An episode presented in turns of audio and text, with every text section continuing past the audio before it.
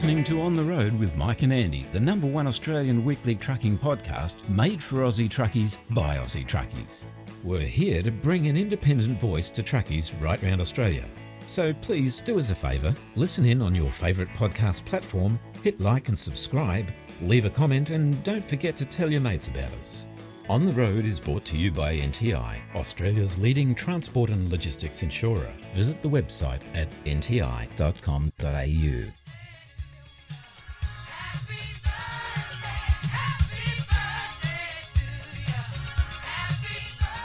G'day everyone and welcome to our first birthday episode. On the Road has turned one and we've got a bumper show together for you this week to celebrate. Mike has a great chat with a legend that is Rod Hannifey, and a little later he's joined by Adam Gibson from NTI to take an in depth look at technology and road transport from a truckie's eye view. In something to talk about, I look back over our first year together on the road. As always, we've got some great music with Stevie Wonder, Aaron Lewis, and the Beatles. All of this and a whole lot more. So Let's get this show on the road. Yes, get over with it!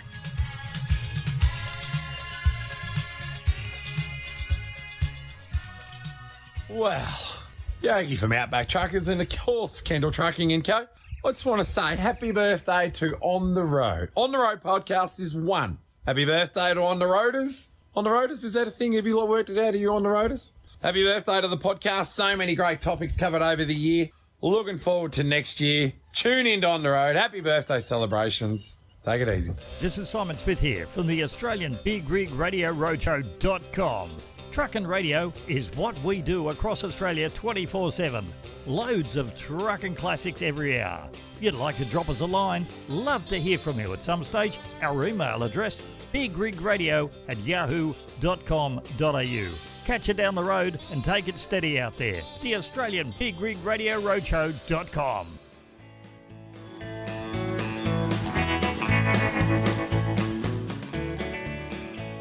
As Aaron Lewis says in this great trucking classic, that smell of burning diesel fuel just tells me I'm back out on the road.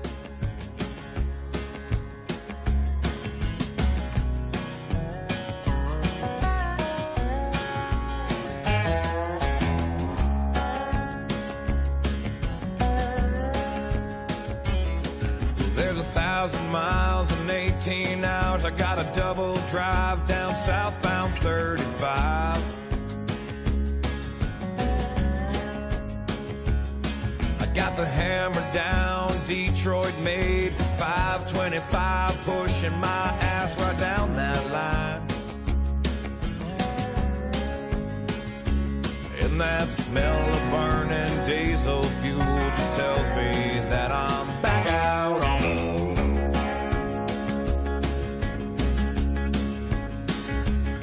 I got a full grown creeping up on my tail,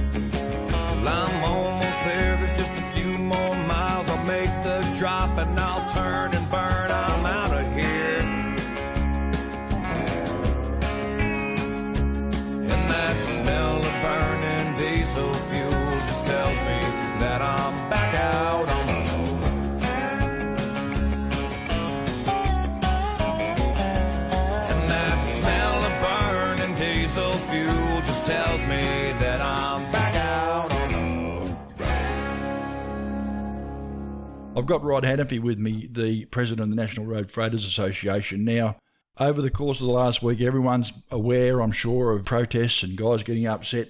In the midst of all that, the National Road Freighters Association, of which I'm a member proudly, have uh, put out six points to look at some issues that really do affect road transport in this country and probably the potential most six sensible ways to address those issues. So, Rod, how are you, mate? And we'll have a talk about these six issues, eh?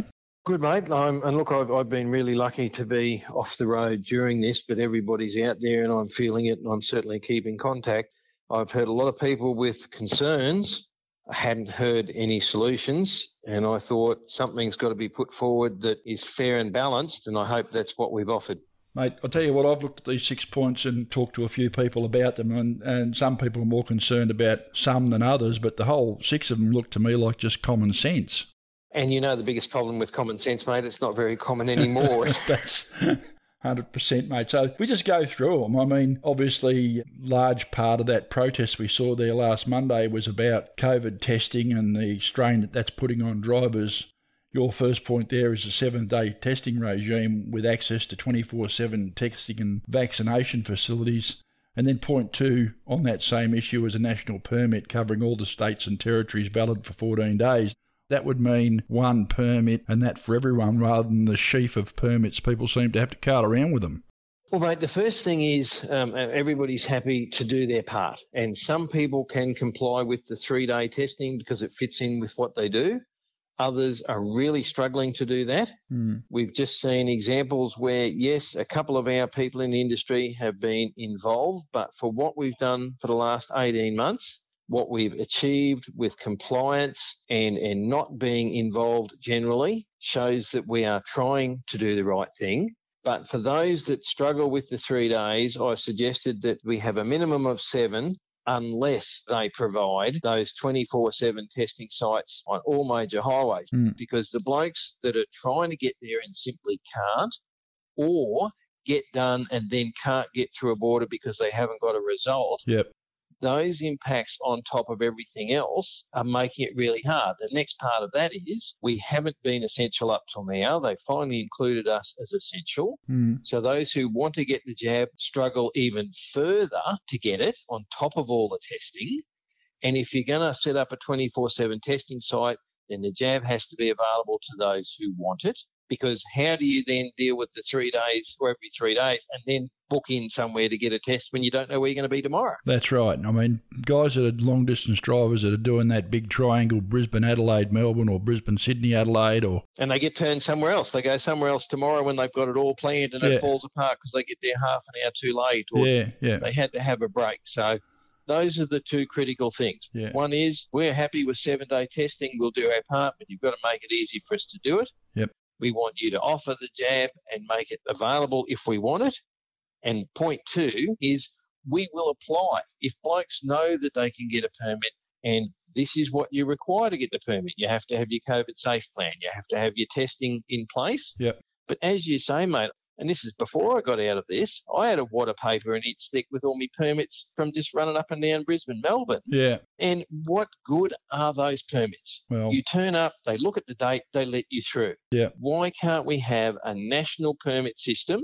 And I've just had a discussion with someone who said it has been done. We have national licenses. yeah. We have national registration Yeah. that each of the states recognise. We're asking for some balance Yeah. that is achievable and workable. And we've shown we've done our part. Yeah. We want the support to be able to do it properly and to be do it sufficiently and safely for our blokes on the road. Well, it's not as if we're trying to set a precedent, is it? As you say, national licence, national registration, things that are recognised from state to state historically. Mutual recognition was the term. That's right. Yep. I mean, it's not as if we're trying to set a permit. God, how much different can a No, permit and, be? and we're not saying we don't want to do it at all. We're Yeah. not- not saying we only want to do it every six months. We Yeah. understand there is a need to balance, and we are offering what I believe is a solution.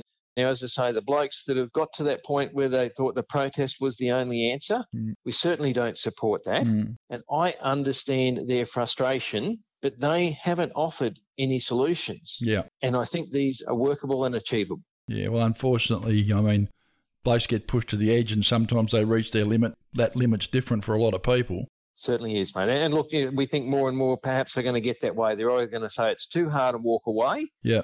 Or we've only just recognised how important mental health is to our industry. Yeah. We know our blokes are out there on their own, and what do we do? Yeah. We dump a shitload more of responsibility and requirement and difficulty and all that on top of them, and think what these blokes are just going to cope with that when they're already struggling with what they had. Yeah, it is unbelievable the length that we're going to to try and comply, and then, as you say, have to deal with being stuck on the side of the road for extra days because you don't have the right negative or the right test or the right piece of paper. Yes. It's not a lie to say I've fielded hundreds of phone calls from guys Mm. with these same issues, even guys now that are double vaxxed and had God knows how many tests, and they're still getting caught up in this. Yeah. It's just too hard. It's beyond belief. It's not workable for the future. Now, you know, we don't know whether this is going to finish next week, next month, next year.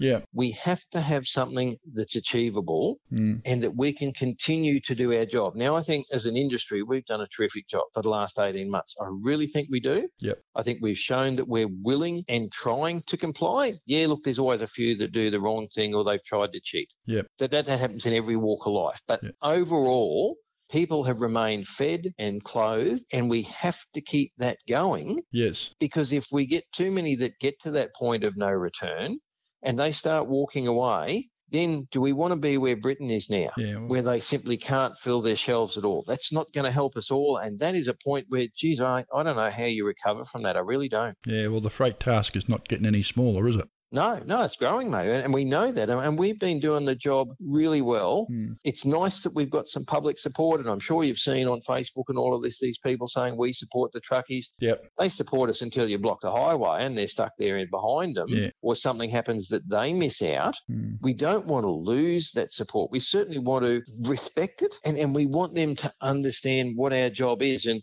look, mate, I've had a mate that's saying for years people don't see what we do. Yeah. They don't see that we deliver the milk that goes into the shop. They think it just appears by magic in the morning. Yeah. And it's a little bit the same with the associations. Yeah. People say, you know, and, and look, one bloke commented, oh, you've all been trying to solve this problem for years and nothing's changed. And he's right. Yeah. He's hundred percent correct. Yep. But here's something, and that's what we've done. We've asked all the other associations to look at this with genuine intent. And if we all got together and agreed on it, I think we have a real chance to improve things. I agree. So we move on to point three. Truck stops must be allowed to operate. Not only that, we can't survive out there without a shower or a feed. Look, some blokes can feed themselves. If you're under Darwin, they're all set up to do that because there's not enough roadhouses. Yeah. But you need somewhere to sit down. You need somewhere for a shower or a feed. And the other side of that, mate, is these companies that we work for, you're allowed to go in there and carry their freight so they can make a profit, Hmm. but you're not allowed to use their toilets. Yeah. Now, that's not fair and reasonable. Where everybody would say, you leave me the wipes, mate, I'll wipe the seat before I use it. I'll wipe the seat because I don't, because I need to use the toilet. Yeah. No one's got a problem with doing that. That's not going to kill them to do that. Yeah. But to turn around and say you simply can't use our toilets while you're here for the next four hours, Yeah. Mate, that's going to lead to blokes doing the wrong thing, and we don't want that. Yes. And we had a national protocol for roadhouses 18 months ago. We did. They were all sorted. They were signed. You did your distancing. How can they come along and turn around and shut them all down again? And we've got to do it all again. That's just ridiculous. Yeah. And then Mick Fuller went ahead and made his statement, sort of basically denied that there was ever a problem. I sat back and just read that with amazement. Yep. Yep. A moratorium on non road safety related work diary fines. Point four, mate. I think you're onto something there like that. It's a hell of a lot more relaxing driving over here in the west than it is on the east coast, I can assure you. And mate, you've seen Glenn Sterle's inquiries come out. Yes. Now, now there are some valid points in that, but that's not going to happen tomorrow. That's right. Our heavy vehicle national law is under review, and a lot of people have contributed to that, and we would like to think that there will be some improvements, but that's not going to happen tomorrow either. Hmm. And what we are doing, we are putting those drivers who are already under stress trying to comply with everything else. And because there's so little other traffic out there, and we are talking about the police who have every right to police road law, Yes. but they're not all trained to the same level as traffic inspectors, as NHVR officers. Yep. NHVR, and I will give them absolute credit for this, mate, they are saying that enforcement on the side of the road is initially about education and then enforcement. Yep. So you make a mistake, they'll guide you, do it the same thing a couple of times, well, then you're trying to cheat and, and you'll get punished for it. And rightfully so. Exactly right. But there is no overarching control of a similar thing with the police. Now, I've written to every police commissioner in Australia, The only one who has responded so far directly to me is the Northern Territory Minister.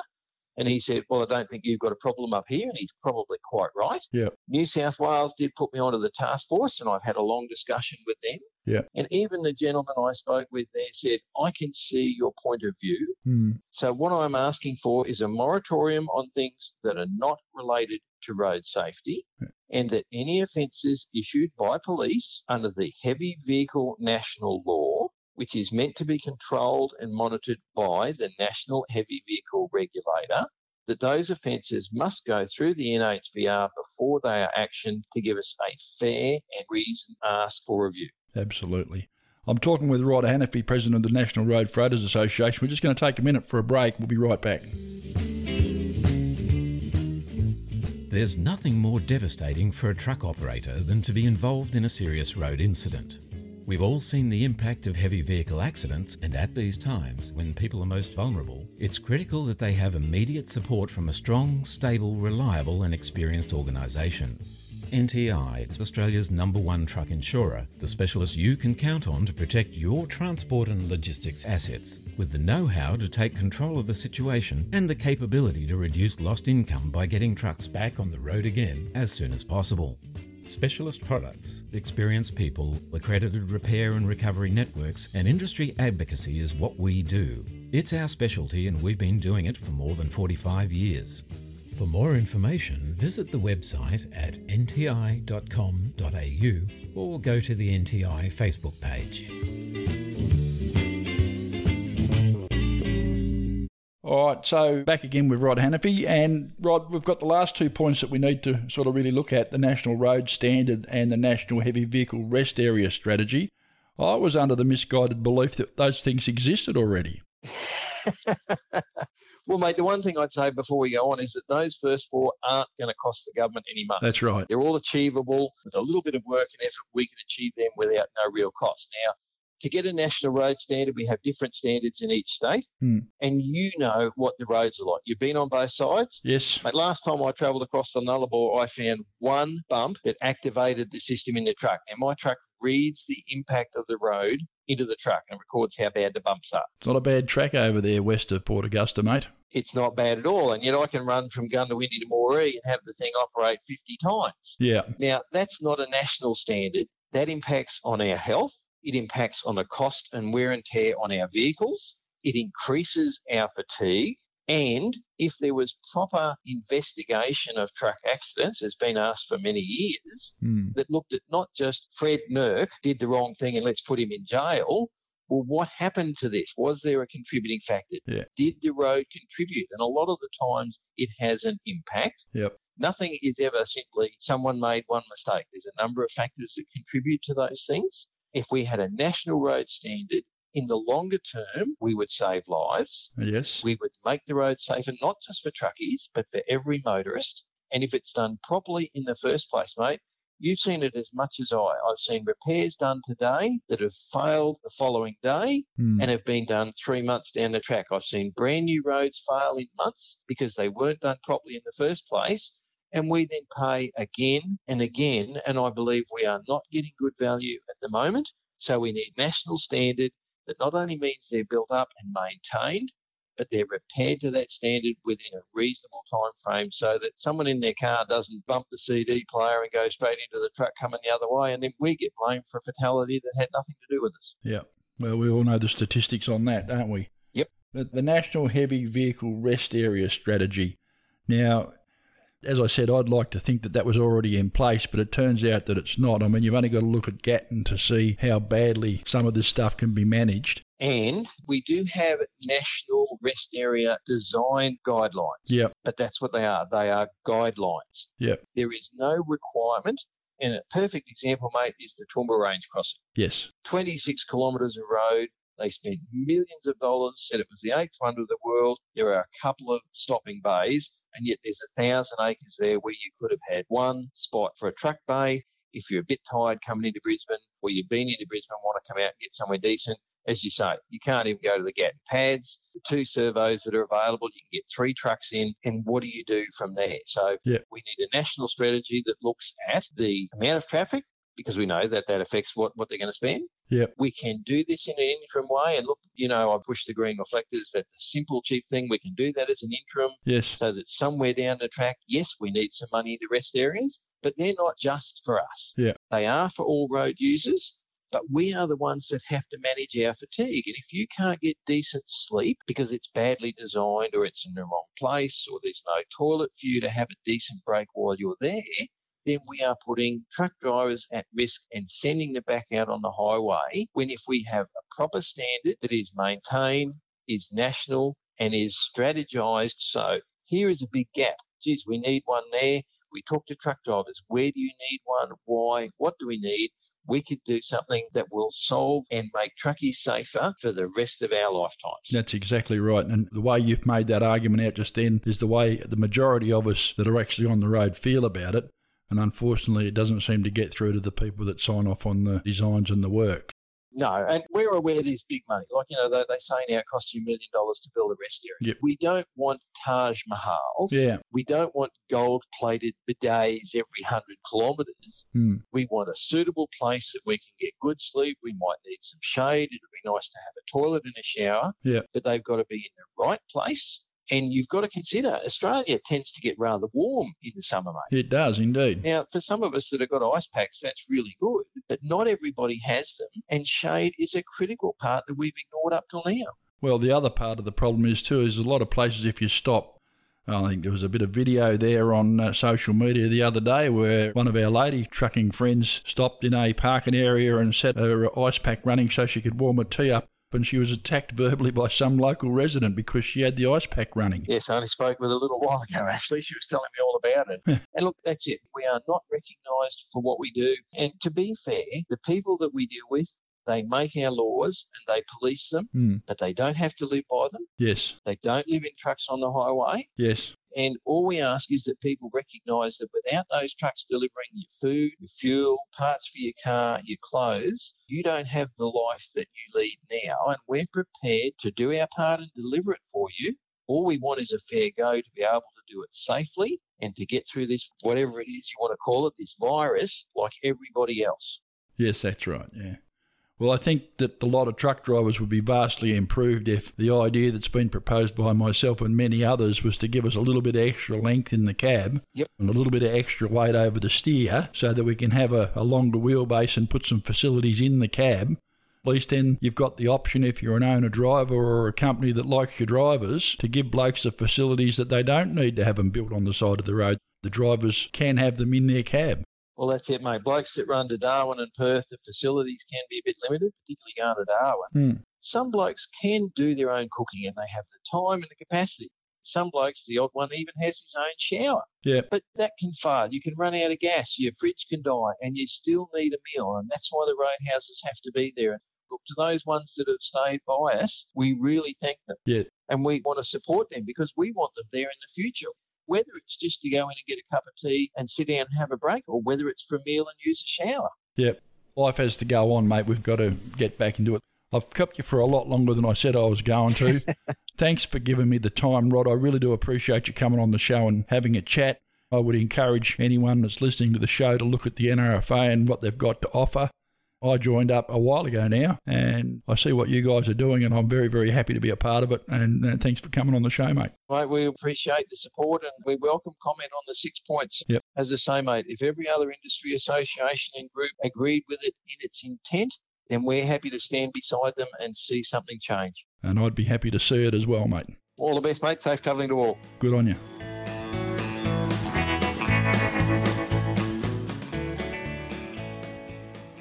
This is James Graham, editor of the Big Rigs newspaper. A big birthday shout out to Mike and all the team at On the Road, our favourite trucking podcast. Keep on trucking, guys. If you need signage or graphics for your truck, trailer, van, boat, equipment, or business, the Sticker Shed is the fast and cost efficient large format digital print and vinyl cut graphic business that can meet all your needs. They specialise in signs, graphics, decals, stickers, banners, one way window signage, and even large scale canvas prints. Don't be fooled by the name, the Sticker Shed has a fully mobile production facility, which means they can manufacture your signage or graphics on the spot. Even if they're not in your area, they can still custom make your signs, stickers, and graphics and ship them to you. For more information or to obtain a quote, send an email to brett at thestickershed.com.au, visit the Sticker Shed Facebook page, or call Brett on 0412 105 151. The Sticker Shed, their business is making your business look great. Lyndall Denny calling in on behalf of the nation's female truckies to wish On the Road a very happy first birthday. Thanks, Mike and Andy, for the laughs, the music, and the interesting lineup of industry interviews. We're looking forward to another year of great listening. Happy birthday from us all. Line number one, you're supposed to have it all together. You doing, just smile and tell them never better. We just wanted to stop by for a moment and say, G'day, how are you? No, I mean, how are you, really? Physical and mental health is a significant issue for the Australian road transport and logistics industries. Risk factors like long hours, workplace isolation, pressure to meet deadline deliveries, and the need for continual alertness all contribute to making us vulnerable to physical and mental health issues. As much as it might feel that way sometimes, you are not alone. There are some incredible people and organisations in our industry whose sole focus is on helping you to stay healthy in body, mind, and spirit. All these numbers and addresses are listed on our website at ontheroadpodcast.com.au. Take care of yourselves. We really just want to see everyone get home safe and well. Oh,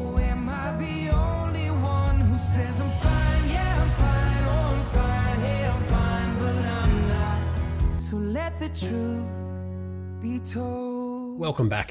Adam from NTI here. Today I'll be chatting with a good friend of mine and a regular guest on this show, the wonderful Mike Williams. Welcome on board, Mike. I've been hijacked. now, I thought we'd flip the tables today, Mike. All right. I know I'm often here sharing my expertise, Yep. but today I want to pick your brains to talk about a topic where you're the expert, not me. Righto. Eh? I want to talk about what it's like having fatigue technologies. A driver monitoring system, something like seeing machines or one of the competitors introduced into your space as a driver. Oh, So, yeah, I want to have a quick chat about that and see what insights you can provide from your experience. all right. No worries, mate. No worries at all. So you probably do know that I was extremely unhappy about it right at the start. Can we go back? Tell us about the job you had when you first came across seeing machines. Well, I was driving. Uh, Actually, let's let's back it up a bit there, Mike. How about you tell me about the job you were doing when you first came across fatigue monitoring technology? well, I was driving bulk tankers carting Class 8 dangerous goods, and there was a brief discussion about fatigue monitoring technology, and we all sort of brushed it off. And that's where I was. And before I knew what was going on, this thing was on the dashboard and was going off at me and buzzing the seat. And I was extremely unhappy about all that. Yeah. So, why, as a driver, might you push back against this technology? Like, how did it make you feel having it turn up in your truck? Well, I was 57 years old. I've got you know, more than 20 years' experience. I've never stuck one on its lid like from being sleepy. In fact, I've never stuck one on its lid. So I hope you're touching wood while you're saying that, Mike. I, I am, mate, I am. Look, I've had my share of close calls like anyone else. I've been driving down the road and can't remember the last 20 Ks and thinking, oh, gee, where's the parking bay? Three o'clock in the afternoon, I'm a bit doughy and all that sort of thing. But never really sort of had any drama, and I didn't think the technology applied to me. I really didn't think it was something that needed to be in my cab. It wasn't going to improve what I did. It was just Big Brother looking at me. That was what pissed me off more than anything. Like, what was your relationship like with this employer before they rolled it out? Yeah, pretty good. Yeah, really good. Yeah, I, I had no problems. I enjoyed working there, and to be perfectly frank, but for the life choices that I've made with Rose, I'd still be working there. I was fortunate enough, really, that the bloke I was working for was happy to let me go on the journey to discover what I needed to learn to make me comfortable. You valued me enough to let me do that. I appreciate that and still do. I'll get to the what they got right a little later, but I want to have a bit of a pick first. Looking back, Hmm. what did they get wrong in how they rolled the tech out? Because I think that informs what they could do differently. Yeah, well, it arrived in the trucks without any education, really. There was a discussion that it was going to happen, and the next thing you know, it was there. We weren't told how it worked. we'd managed to digest all the myth about it that there is about, and there's plenty of that. And of course, then there was the whole I didn't need this. I've been driving for long enough incident free that I don't need to have Big Brother looking at the cab at me, you know. That was probably part of it. So having it arrive in the cab with no education about what it was, how it worked, what it would actually do, what its limitations were, or anything like that, that really did colour the view of it when it arrived. So you said that you know, some of these myths around what the tech was and wasn't doing started bouncing around inside the business. Hmm. Was there clarity over who you should be asking and who you should be talking to in the business around those myths? Like, was there a point of contact they'd given you? Well, there was, as talk to the boss. But the thing about it was, was that I wasn't the only one within the fleet who were having the same issues with it. Mm-hmm. The workforce is, you know, a mix of older and younger drivers, but there are a lot of older ones.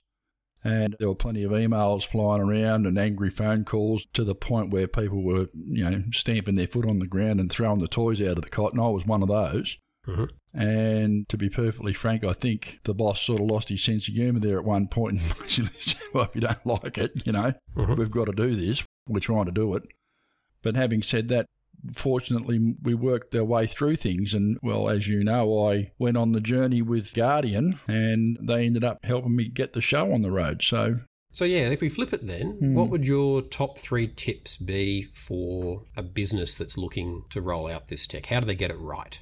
They have a conversation with their drivers first and they explain the need for the technology, why they're doing it, what they're going to gain from it as a driver and as a fleet, and try to have them understand that it's not about checking what they're up to or anything like that. It's about giving them a tool which can look at what's really going on in the cab as far as inattention or distraction or fatigue and do their best to try and make things safer for everyone, both the driver and the general public. It's all about safety. Now, putting a different hat on here, Mike, Hmm. let's say you were a, particularly with your experience Yep. now, let's say you were a driver in a different fleet. Yep. And they were starting to roll out, or they were talking about rolling, or they Hmm. were midway through rolling out uh, fatigue monitoring technology like Seeing Machines Guardian, Hmm. But it's not shaping up to go well. Hmm. You know, they're starting down the track of the sort of experience you had. Yep. What would your advice be to a driver around how they could influence it to make the rollout smoother? Well, there are several things to that. I mean, that's not a simple question, mate, Hmm. because there's a whole lot to do with interpersonal relationships and all the rest of it that comes into play. Mm-hmm. I mean, if I was with a company now, and starting work with them today, and they were talking about rolling this technology out and it was part of the interview process, look, we're going to be doing this, you know, then I might be inclined to say to them, have they got an education program in place to educate the drivers before they do it? Mhm. And pointing out the issues that I had. But that's just me. I'm I'm a forward, you know, I, you know, I can say that and feel comfortable, you know. Mm-hmm. See, the problem with it is, mate, is that I think that there are a lot of drivers around now, regardless of how they feel about it personally. There are guys out there that are just going to say, well, you know, this is the way it is. I've got to earn the money, and these guys are going to do this, and I'll deal with whatever fallout there may or may not be. And there are other guys that are dead set against it, and they'll keep jumping ship and going somewhere that doesn't have it so that they can avoid it for as long as possible. I've had conversations with guys and you know I've written about this, and you know I've had feedback from listeners, and they've actually said to me, "It's all bullshit. We don't need this. It's just Big Brother." And they won't be told, and they won't change their mind. I've got no idea what you do for those people. I really don't know. Yeah, it's a tough one.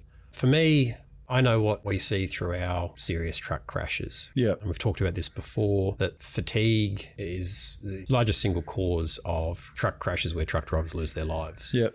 And that's been true for a lot of years. Yep. And in my view, we can't keep doing what we're doing. Oh no, we can't. It's not a silver bullet.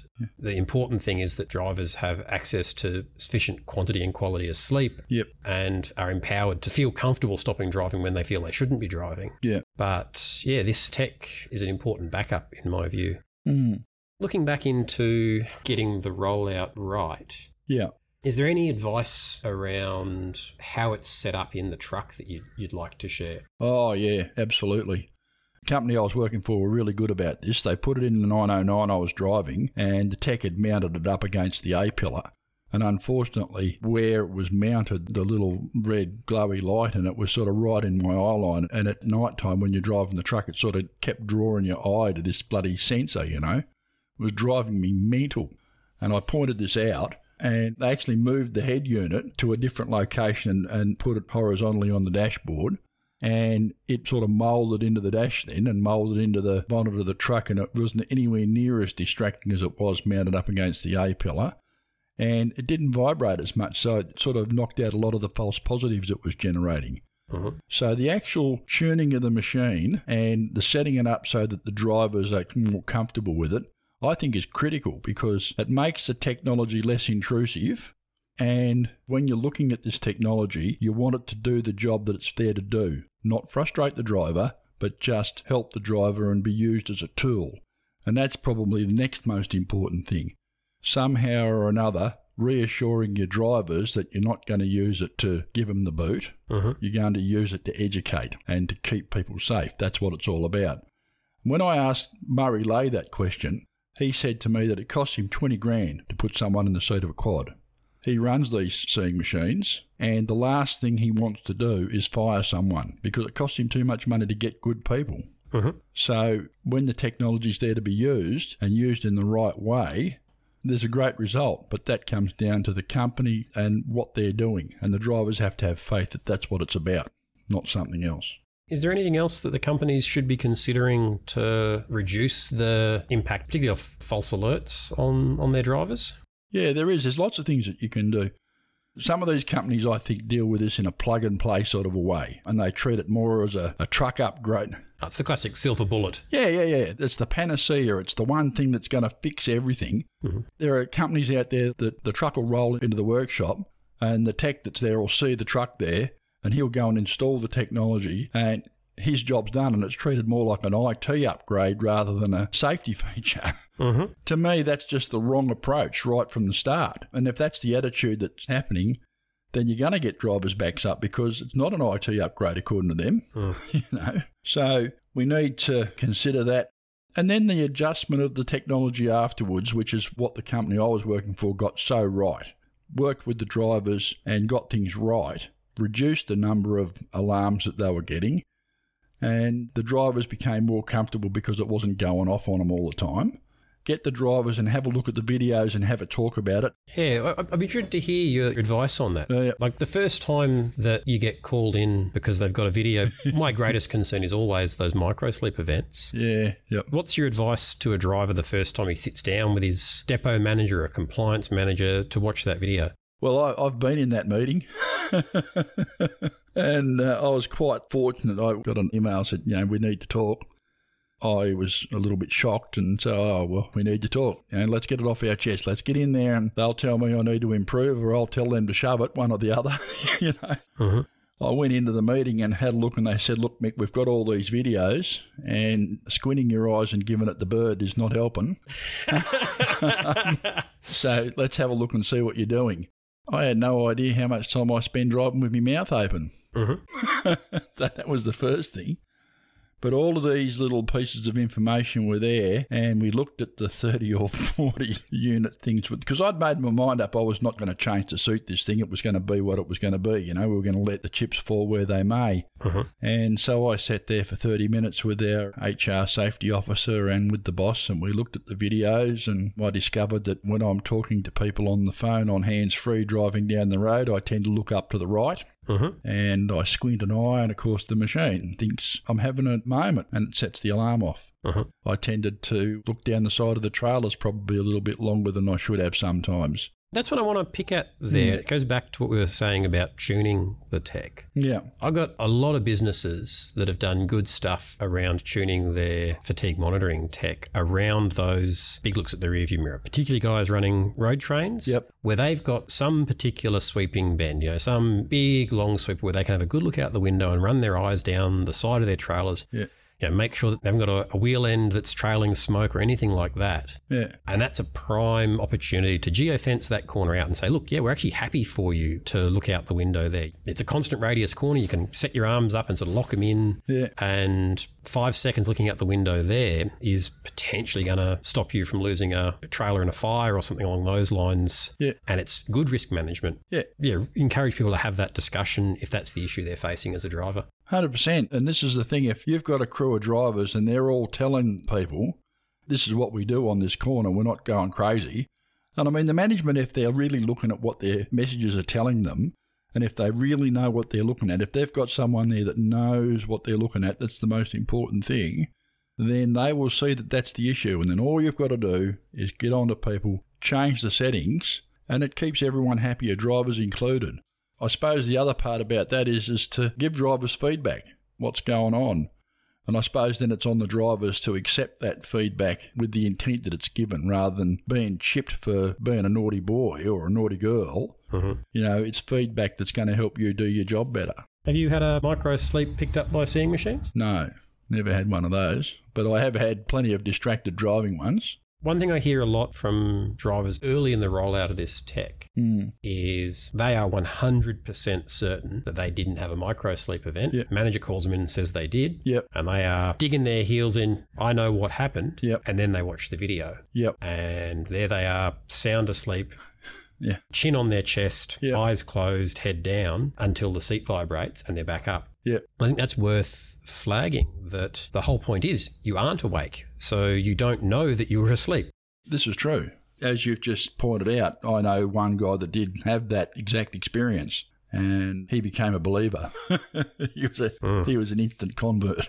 Those micro sleep events where the system wakes you back up and gets you back in control of that truck are the reason this tech is so important. I agree. All right. Thanks a lot for the conversation, Mike. Fantastic having you on the show, and we might try to get you back in again in future. Good on you, mate. I'll be back later. See you, Mike. Thanks, buddy.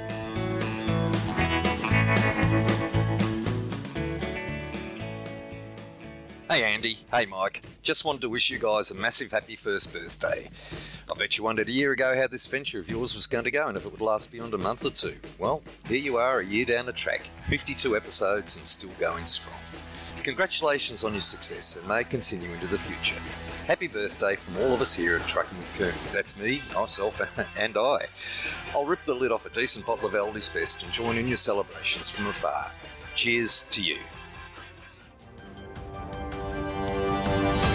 On the Road News is brought to you by Big Rigs, Australia's national road transport newspaper. Happy birthday, Mike. Happy birthday, Andy. Who would have thunk it? A whole year. A whole year. They've been putting up with us for a whole year. Yeah. Um, And not only have they been putting up with us, but they've been bringing their friends too. that's right, they have. Yeah. Simon's been putting up with us at the Australian Big Rig Roadshow. Thanks very much, Simon. Yep, absolutely. Been absolutely wonderful. We've had some wonderful conversations and some wonderful sponsors, so I'm very proud of what we've done, actually. Yeah, me too. And as we were just saying before, the good thing is that a whole year later, we still haven't even come close to running out of things to talk about. So we're looking good for at least another year. Yeah, but I'd talk the leg off a table, mate. Yeah, I've heard that. So, so been told. Being birthday related, I, I just thought I'd share with you my wife on her last birthday. Yep. She hinted, and not very subtly, that she really would like me to get her a new sports car. Righto. And in fact, in her exact words, she said, I want something that goes from 0 to 100 in two seconds. Yep. Now, I couldn't afford the car, so I bought her a new set of bathroom scales instead. oh, gee. oh, no. You didn't. I don't know why she loves me, but she does. I don't know how you're still breathing, to be honest with you. me either. Had a bit of a chat with me mate Paddy the other day. Okay. My turn. Yeah. I had a chat with Paddy the other day. Yeah. And his plumber said to him, Why haven't you paid the bill for the work you did last Friday? Yeah. Paddy said, Well, wasn't what you quoted. Yeah. Plumber said, I didn't give you a quote. And Paddy said, Yes, you did. When I asked you if you could come, you said, Yeah, you were free on Friday. Ah, good. i got to get in on the act, mate. Yeah, absolutely. That's one of your better ones, too. All right. News time, mate. Stop mucking around. Yeah, here we go. Mate, we've just learned that Michael Deegan, the former chair of the National Transport Commission, has been named as the new CEO of the Australian Trucking Association. We have indeed. The ATA believes Michael is the leader that we need to push ahead with the extensive work the ATA and its members have done on the strategic plan. CEO Deegan is going to work with ATA members to refine and implement the plans the ATA has to get things right. Now, Mr. Deegan's been around all over the place in transport, started life as a heavy vehicle operator, so he's done a couple of things. Maybe he knows a few things, I, I, I don't know. Hmm. I haven't really followed his history very closely. I know he's been involved with PBS and a few other things. He's been a public administrator before. I think he's been in trouble there once or twice before anyway. People feel free to go to the bigrigs.com.au webpage and read the story. Hmm. And I'm sure if people are interested, they can find out much more about the man. Not sure if he's going to be the best appointment, but we'll see how he goes. Time will tell. It will. Mike, 70 new inductees have been welcomed into the Shell Rimula National Road Transport Wall of Fame, recognising the achievements of the road transport industry across Australia. They certainly have. Tell you what, mate, the Wall of Fame is one of those things that there are a lot of inductees up there. Some of our very good friends are inductees in the Hall of Fame. Hmm. It's up there in Alice Springs. For 20 years, Shell Rimula and the Road Transport Hall of Fame has supported this special occasion, and they continue their partnership and welcome all of the 2021 inductees. Once again, you can go to the webpage bigrigs.com.au and there's a whole list of them there. I'm not going to go and read them all out because we'll be here all day if we do that. Hmm. But I congratulate them wholeheartedly on their induction and their contribution to the industry. Have we got an M. Williams in there somewhere, mate? No, mate, I never received a nomination. I've never tried to get one. Yeah. What's that noise? That's a bird outside. Oh, okay. Noisy little bastard. Can you hear it? You It's a lovely song. Shut up. this is what happens when you're trying to do your work in the wild, mate. Yeah. The natures of live podcasting. Mm, indeed.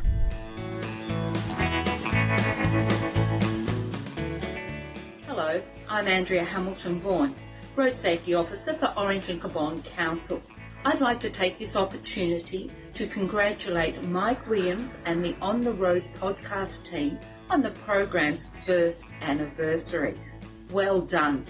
The program raises issues that affect truck drivers throughout Australia, and we all know to create a change, we need to start a conversation. So happy anniversary and many more of them from the Orange and Cabonne Road Safety Program and the Driver Fatigue Foundation.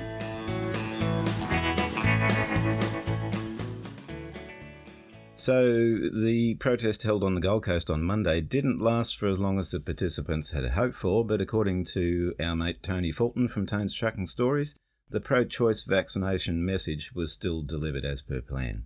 Yeah, and look, I think Tony was right about that. Now, hmm. I had been in the position where I thought that nothing was going to go ahead there anywhere. Hmm. I didn't think that anyone would have the dirty, great, big brass balls, for the want of a better description, that Tony had to put his truck and his business and his reputation and everything on the line and park it there. Hmm. Tony's a friend of mine, as I've said, and while I'm not 100% sure that was the right way to go about it, I'm 100% sure that I do respect what he did and what he tried to do and the reasons why he did it. Hmm. And to be perfectly honest, as I've said on several forums, and I've been asked in several different conversations whether I would have been there. I said to Tony that I would have been standing there side by side with him. Yep. And anyone that knows me knows that if I say I'm going to do something, I go ahead and do it. So I would have been there. Hmm. Why did they move on? They moved on because they were told that there were animals caught in the traffic behind them and they didn't want to put anyone or any animals at risk. Hmm. And so they moved on. Ultimately, they ended up down at Chinderah in the BP and had their banners out there. Tony's continued to, you know, roll the banner out wherever he goes and take some pictures. And I think that people are taking notice. Now, there has been word that there were several other attempts at different stoppages in other places, uh, particularly yesterday. Hmm. I don't know what's become of that. Communications have been shut down a little bit. The issue's been brought to a head by a story that we'll get to shortly about what's going on with uh, jabs for interstate truckies and South Australia's position. So we'll move on to that shortly. Yeah. Well, mate, his aim was to get the message out there, and regardless of whether there was two trucks or 2,000 trucks there, Mm. he got the message out, so good on him. I have spoken to him since then, and, and I wanted to do another interview with him, Hmm. but unfortunately, he doesn't want to be interviewed about it at the moment. We'll get there eventually, I suppose. Maybe we will get a conversation with him. But I certainly got the impression that there were a lot of guys who said they'd be there and didn't turn up. Like I've said before, a lot of guys walk the walk. Tony's one of them. Yep. Some blokes only talk the talk. There's a lot of them. That's it. Well, there'll be more news on that as the dust settles. As someone who travels the M1 quite frequently, there's always a lot of animals on the M1. They're usually in about 30 year old Commodores with P plates on them, but that's a different story. uh, true, mate, true. Yeah. Mate, this week the industry lost one of its staunchest lobbyists over many years with the passing of Labor Senator Alex Gallagher last Sunday. Yeah, mate, he's been around for a long time. Yeah. And whether you agreed with his particular brand of politics or not, he was a great man in the industry. He was a dedicated TWU official and branch secretary. He was the national president for a while, and he ended up joining the Senate and our nation's parliament. He never forgot where he came from, hmm. and my memories of him are probably different to other people's, but at least you could always be sure that if he said something, he was, you know, saying what he means. I think he mentored Glenn Sterle there for a while, and hmm. Glenn Sterle's certainly one of those blokes. They were great mates. My condolences to all of the Senator Gallagher's family.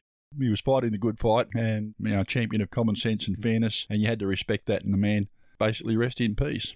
And mate, in our final story for the day, it's something you touched on a little bit earlier. In a surprise move, the recently announced September 24 deadline for truckies to have received a vaccination jab before they can enter South Australia has already been scrapped. Yeah, and they are going to continue to be scrapped too. Hmm. And I think that, the, you know the role that Tony's protest played in that and the social media response to that and these required jabs, hmm. As well as people like Steve Shearer from the South Australian Road Transport Association, to advocate the position of what this is actually going to mean. I mean, it's all very well to go ahead and say you people have to have the jab and mandate that and flick a signature off on a piece of paper. The reality of it is, and I think it's come to the attention of a lot of people, truck drivers, for one reason or another, don't want to, in general, have the vaccination. Hmm.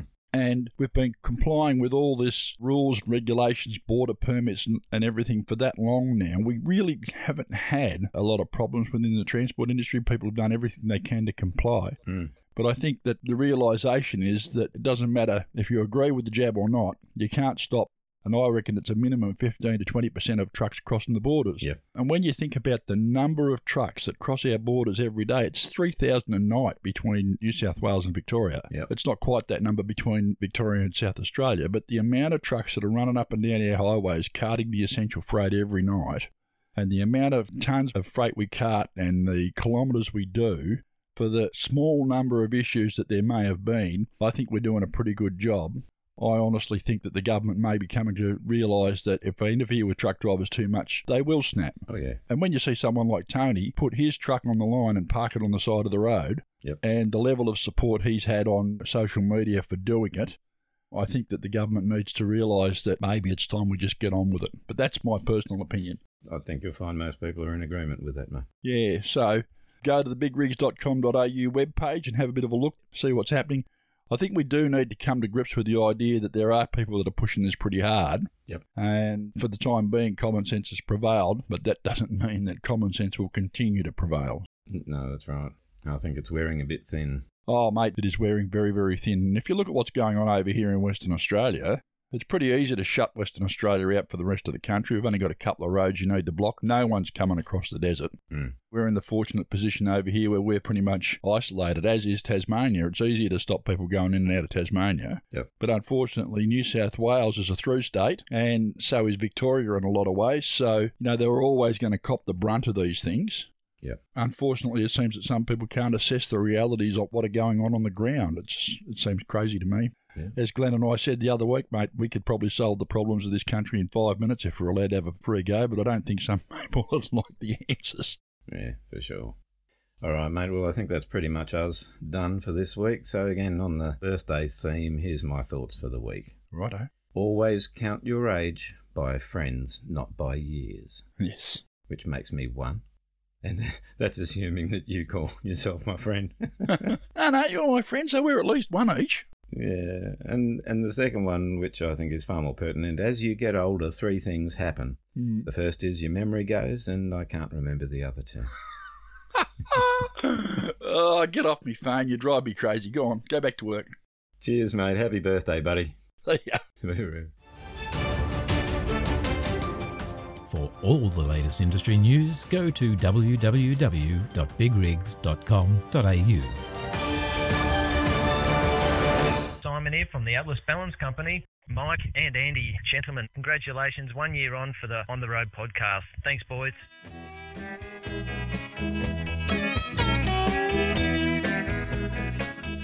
Just a quick word about our sponsors. Go to our webpage, www.ontheroadpodcast.com.au. You can see who the friends of the show are. And if their products are something that you're interested in or something that you may need, please support them because they support us and they bring our show to you.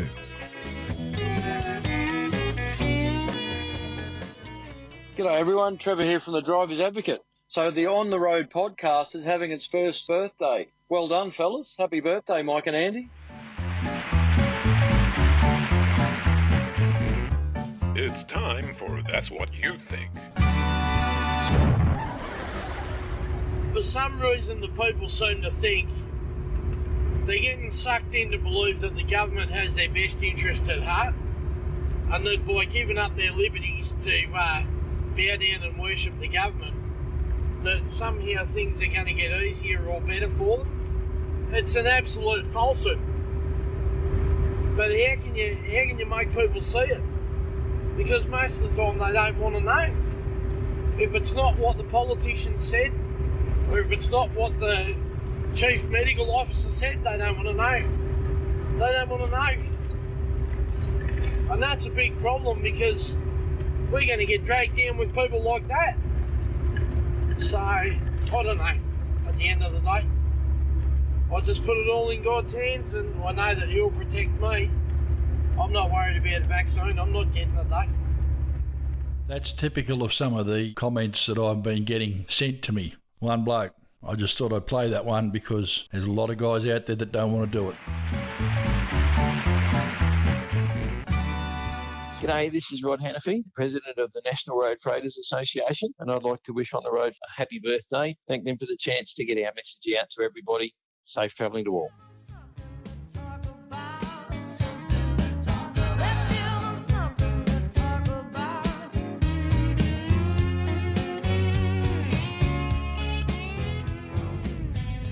G'day again, it's Andy here. Given it's our birthday, I wanted to share a few reflections on what we've achieved over this, our first year of the On the Road podcast. Mike and I have worked hard to bring you an entertaining and informative show over the past 52 weeks, and to be honest, we're truly proud of our show and thrilled to bits with the support and feedback we've received from each and every one of you, our valued listeners. This show isn't just about the two of us, it belongs to us all, so thank you to the thousands of regular listeners who tune in each week and to the rapidly growing numbers of new on the roaders who continue to find the podcast and make it a part of their weekly routine. We believe we've got the best damn trucking podcast on the net, and we know we've got the best listeners and supporters. So, over the past 12 months, we've brought you no less than 90 great informative interviews with the who's who of the Aussie road transport industry. From everyday hard-working truckies to politicians, decision makers, and celebrities from the entertainment world, we've talked to them all. We've brought you in excess of a hundred wonderful songs from new Aussie bands right through to the top international artists, and we've given you a load of laughs with our regular comedy spots as well. Now, we couldn't have kept doing this week in, week out without our listeners and our great friends inside and outside the industry who've shared their expertise and their time so willingly and so selflessly. It's a huge thank you from Mike and I to our wonderful sponsors across the year. NTI, who've been with us as our major sponsor virtually from day one. Seeing Machines, The Sticker Shed, Pearlcraft, Truckin' with Kermie, thank you so much to all of you. A major part of our success can be attributed to the tremendous support from Simon at the Big Rigs Radio Roadshow for playing our show every week for their huge online audience. Thanks, Simon. A big thank you is in order as well to James and all the team at the Big Rigs newspaper who've kept us up to date with all the latest industry news every week. To all of our guests and contributors who've given so freely of their time for interviews, thank you very much. We've loved having the time to talk with you and share your expertise and advice with our listeners. A special thank you has to go out to those individuals who've shown such faith in us and supported all that we've done right from the start. Trev, Yogi, Kermie, Glenn Sterle, Tones, Rod Hannifey. Man, it's hard to remember everyone. So if I've missed you in this list, I'm sorry. I'm getting on in years and sometimes my memory ain't what it used to be. It goes without saying that we truly appreciate everyone who's walked with us every step of the way as we've grown our show into what it is today. In the immortal words of Jeff Fenech, we love yous all. Cheers, guys. We'll see you on the road.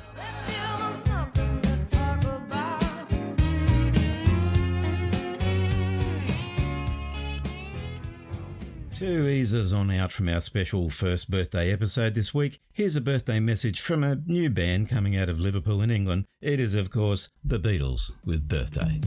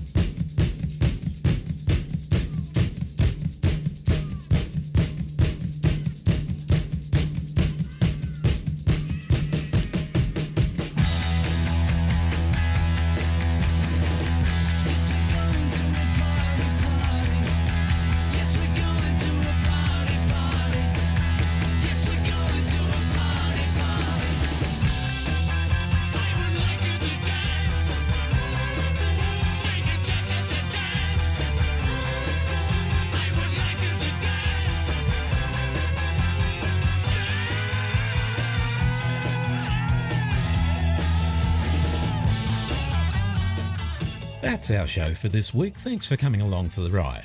On the Road is proudly brought to you by NTI, Australia's leading transport and logistics insurer. Be sure to join us again next week when Mike says, Got off onto a different side story, but it really doesn't matter. Andy says, Tell me more. And our guest says, Hear ye, hear ye. Until we catch up with you again next week, play nice with each other and most of all, stay safe out there. Bye for now. The team here at On the Road believe in the right to free speech, and whilst we might not always be in agreement with the views of our guests and contributors, we support their right to hold and express those opinions.